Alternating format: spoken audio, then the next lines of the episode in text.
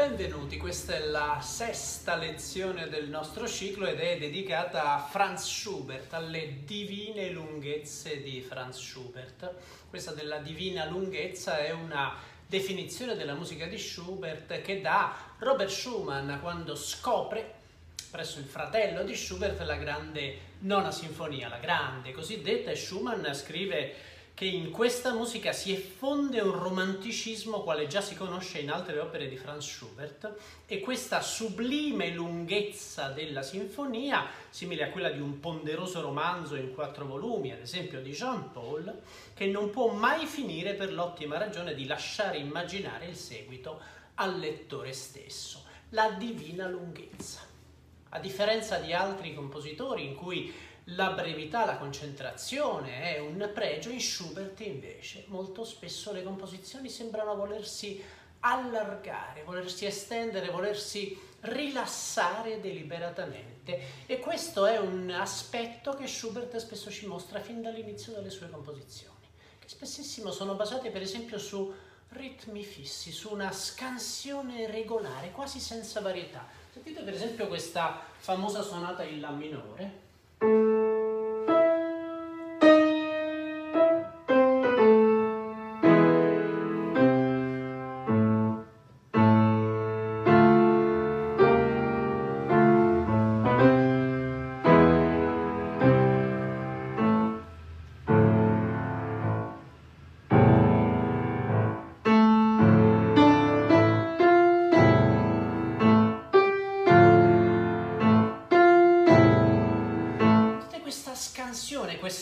passo, come l'hanno chiamato alcuni studiosi. Il secondo tema di questa sonata è ancora più impressionante.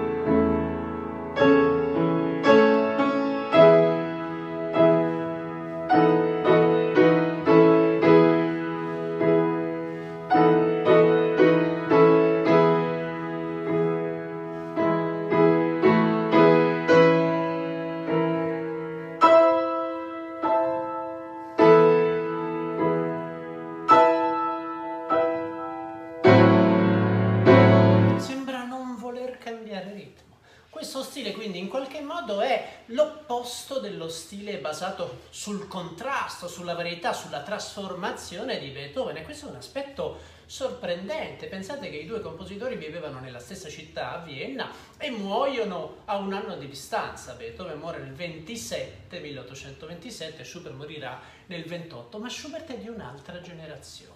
Schubert è nato alla fine del Settecento, Beethoven era nato nel 1870 e quindi Schubert in realtà è un compositore che cresce nel clima delle guerre napoleoniche, nel clima della restaurazione.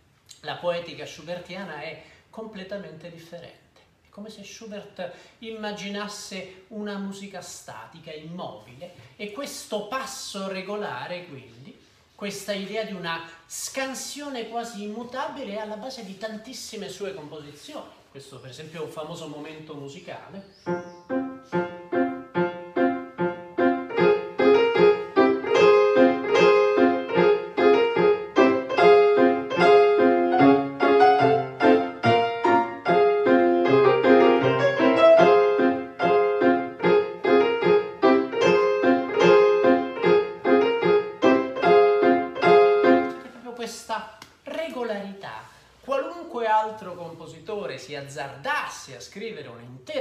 Composizione basata su una uniformità ritmica del genere, bene, probabilmente il risultato sarebbe noioso, sarebbe un risultato ridondante. Il miracolo della musica di Schubert invece è il fatto che questa caratteristica, questo stile dà vita a una sublime lunghezza per l'appunto.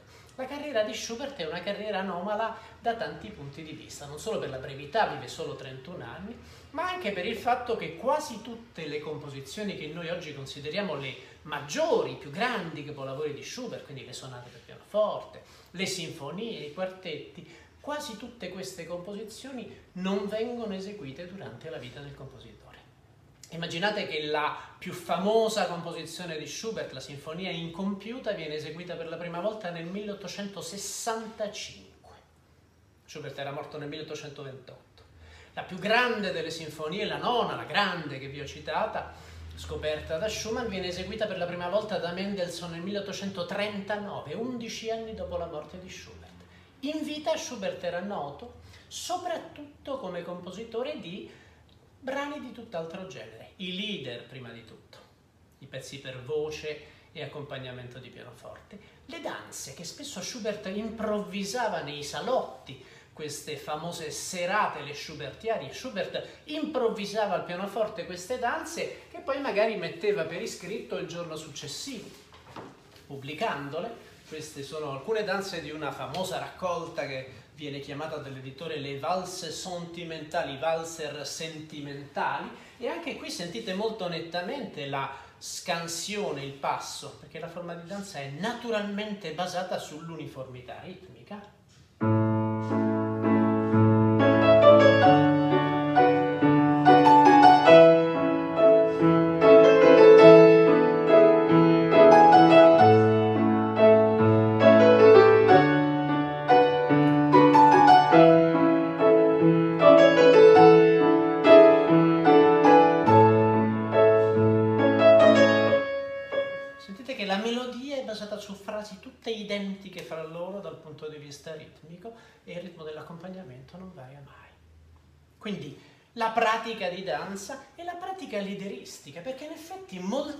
Moltissimi dei leader schubertiani, che sono più di 600, alcuni giorni ne scriveva fino a 6, era un compositore di, un, di una capacità di scrittura lavorativa assolutamente impressionante. Beh, uno dei più famosi, forse il primo capolavoro di Schubert è un lied che lui scrive nel 1814, Gretchen am Schwienrade, da Goethe, Margherita all'arcolaio, e l'accompagnamento.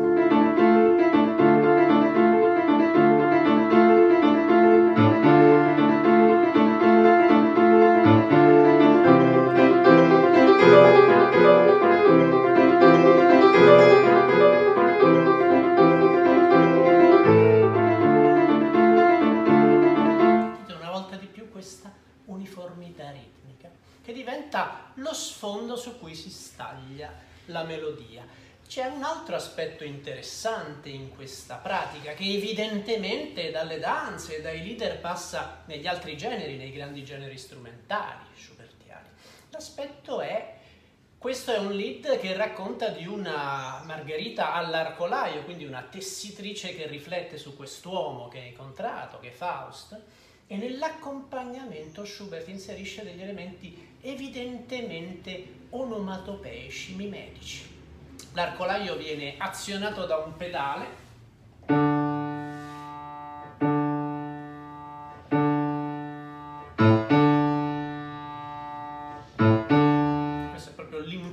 dato dal piede. Poi nell'arcolaio c'è il fuso lago che punge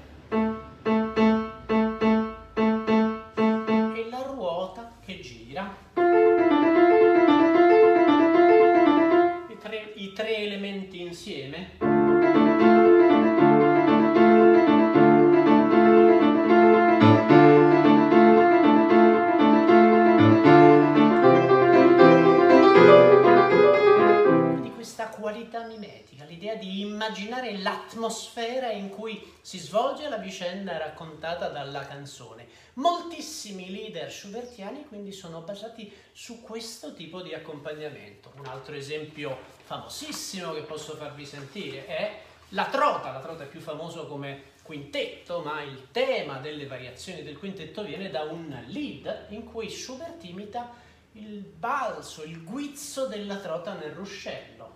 Música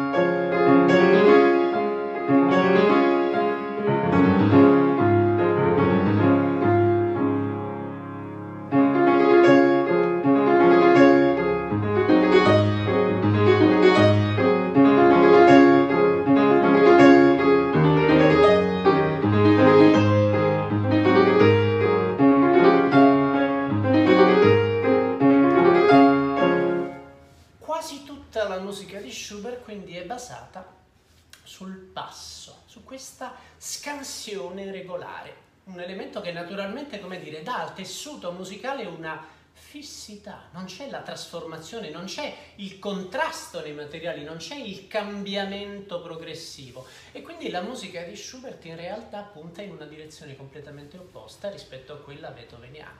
La musica di Beethoven, ne abbiamo parlato nelle due precedenti lezioni, è una musica drammatica, è una musica che punta verso momenti culminanti, è una musica che punta verso una risoluzione, c'è uno sguardo illuminista in Beethoven, c'è questa idea di partire dal contrasto e arrivare alla risoluzione. In Schubert invece, beh, vi faccio vedere questo piccolo libretto minuscolo, 150 pagine, contiene tutto l'epistolario di Schubert e anche alcuni scritti delle pagine di diario. L'epistolario di Beethoven sono sei volumi di queste dimensioni, è, questo è tutto il lascito di lettere e di scritti di Schubert, un aspetto che dipende dal fatto che in vita lui non fu mai famoso come Beethoven. E in queste lettere Schubert di cosa parla? Parla per esempio del dolore lui ci dice le mie creazioni sono il frutto delle mie conoscenze musicali e del mio dolore. Quelle frutto soltanto del dolore sono quelle che il mondo apprezza di meno. Le cose cambiano, naturalmente oggi forse il mondo apprezza di più le composizioni più chiaramente frutto del dolore in Schubert. Abbiamo visto quindi questa fissità, il passo schubertiano, l'uniformità ritmica di tante sue composizioni che a volte è assolutamente impressionante, prende un intero movimento di una sinfonia, il finale della sinfonia grande, della nona, è quasi interamente basato sul ritmo ossessivo, sono 15 minuti di musica. C'è un altro elemento sul quale vale la pena di soffermarci in questa brevissima lezione ed è il modo peculiare in cui Schubert costruisce le sue melodie. Schubert ama costruire le melodie in maniera, come possiamo dire, organica, partendo da un centro ed espandendosi lentamente, tornando verso il centro, espandendosi di nuovo e poi tornando nuovamente verso il centro, con questo respiro naturale. Una melodia di Schubert ha le movenze di un animale marino che si allarga, che si allarga, che, che pulsa letteralmente. Molte, molte melodie schubertiane cominciano, questo per esempio è l'inizio della nona sinfonia, da questa nota, torna sulla nota iniziale, un po' più verso l'acuto, raggiunge un punto culminante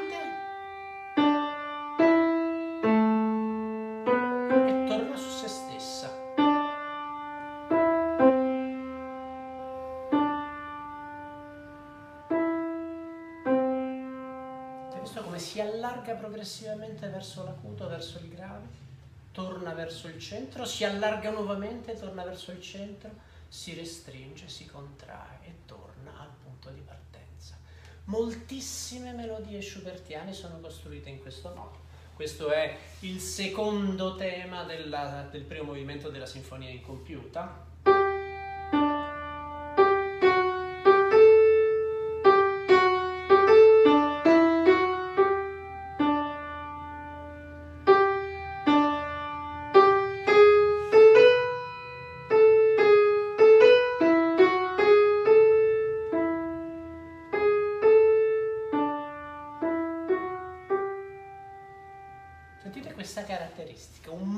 costruire le melodie che non ha nulla a che vedere con la grande arcata mozartiana e non ha nulla a che vedere anche con la melodia basata su piccoli incisi che immediatamente sono messi in un processo di trasformazione beethoveniano. Ci sarebbero altri elementi da prendere in considerazione, non abbiamo tutto questo tempo naturalmente, ma molto spesso la divina lunghezza schubertiana nella seconda parte di questa lezione vedremo degli elementi proprio pratici, applicati di queste caratteristiche. Volevo farvi sentire, per darvi un'idea, un istante della penultima sonata per pianoforte, in cui Schubert sta arrivando ad un punto conclusivo, una cadenza e, come dire, rifiuta di terminare il discorso. Il respiro sembra allargarsi e bloccarsi su se stesso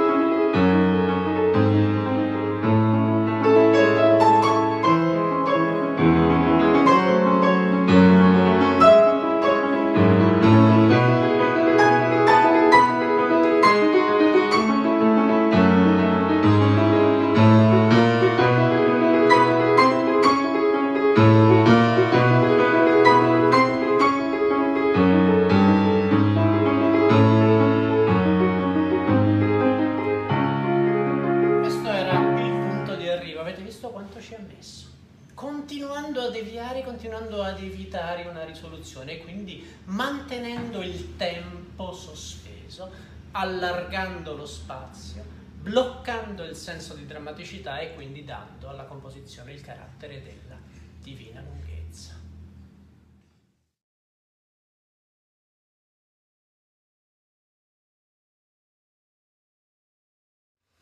Bentornati. La seconda parte della nostra lezione dedicata alla divina lunghezza di Franz Schubert, questa definizione data da Schumann, la sua recensione dell'ultima sinfonia di Schubert. Abbiamo visto nella prima parte di questa lezione alcuni elementi del discorso musicale schubertiano, questa particolare costruzione melodica che respira, costruita intorno a un nucleo centrale, l'idea di un passo ritmico, di una scansione ritmica regolare che molto spesso attraversa addirittura intere composizioni di Schubert. E quindi il risultato è questo bloccare il tempo fermare la drammaticità del percorso in maniera quasi anti-beethoveniana, proprio programmaticamente anticlassica. E quindi molto spesso una composizione di Schubert comincia senza che si capisca in che direzione sta prendendo il compositore. Questa è una famosa sonata per pianoforte, la sonata in sol maggiore che a volte viene chiamata fantasia. Beh, sentite queste frasi tutte isolate e bloccate e il modo in cui il percorso armonico a un certo punto si fa del tutto imprevedibile.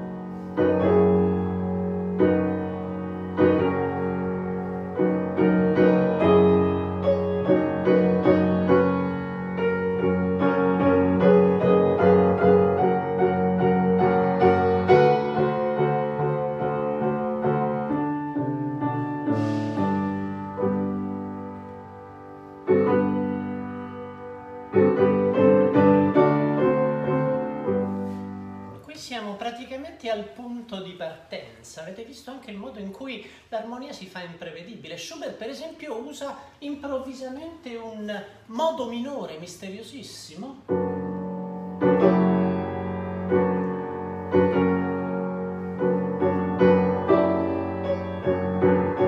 Subito dopo lo capovolge in modo maggiore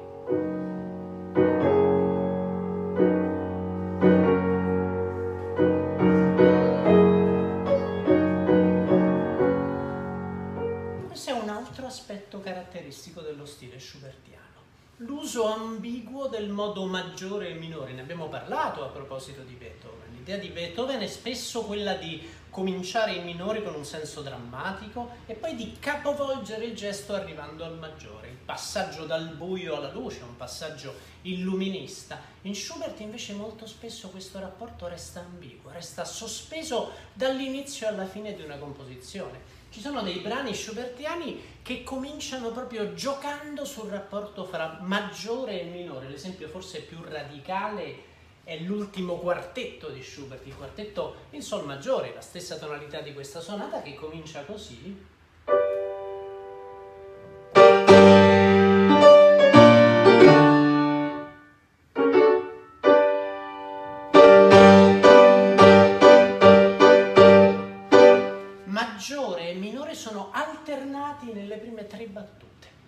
Poi nella ripresa sarà il minore e il maggiore e lo stesso succede nell'ultimo movimento. Quindi questo rapporto completamente nuovo, ambiguo, fra il buio e la luce, che quindi finisce in qualche modo per confondere le acque. per rendere imprevedibile il percorso, una volta di più per fermare il processo drammatico, fermare il tempo. E quindi Schubert, che come vi dicevo in precedenza, vive nella stessa Vienna di Beethoven, i due muoiono a un anno di distanza, ma Schubert nasce quasi 30 anni dopo Beethoven e quindi è un compositore che ha una poetica completamente diversa. Non è più la poetica del cosiddetto classicismo, non è una poetica illuminista. Vi leggo un altro piccolo frammento degli scritti di Schubert, molto esplicito in questo senso, una pagina di diario in cui Schubert scrive Fantasia sei il tesoro più prezioso degli uomini, fonte inesauribile alla quale attinge l'artista come lo scienziato. Rimani fra noi anche se pochi ti rispettano e ti onorano.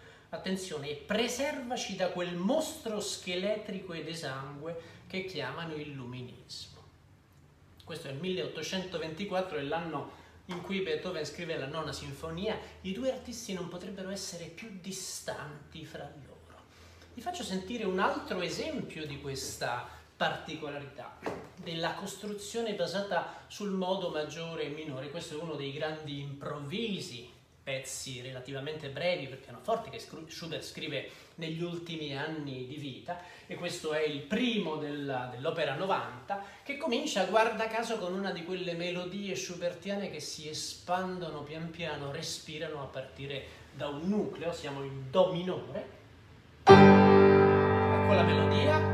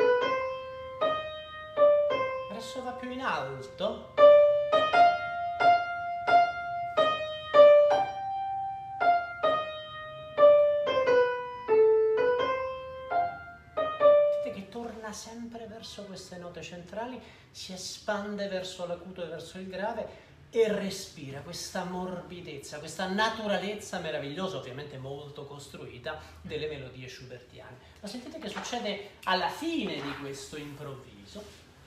La melodia torna al basso.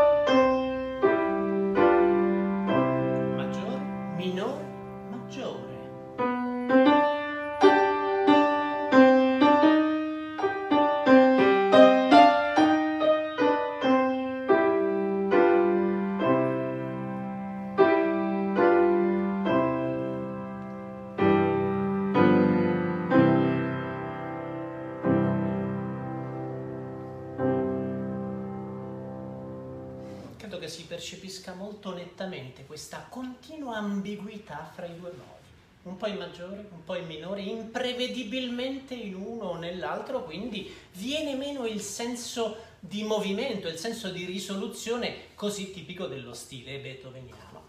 Per concludere questa lezione credo che sia il momento di farvi sentire un pezzo di musica un po' più ampio.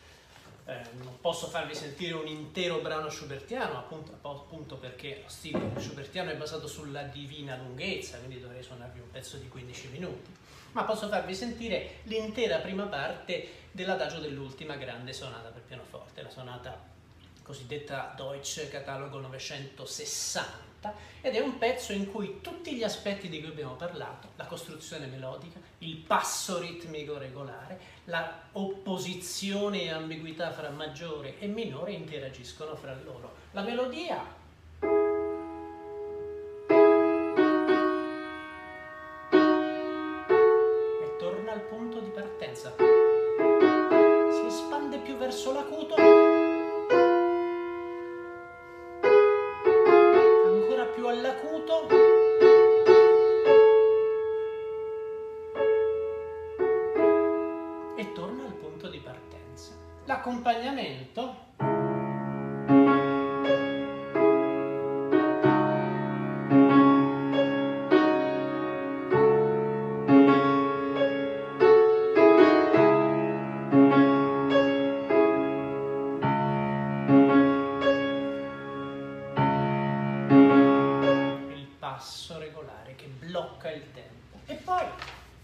passaggio al modo maggiore.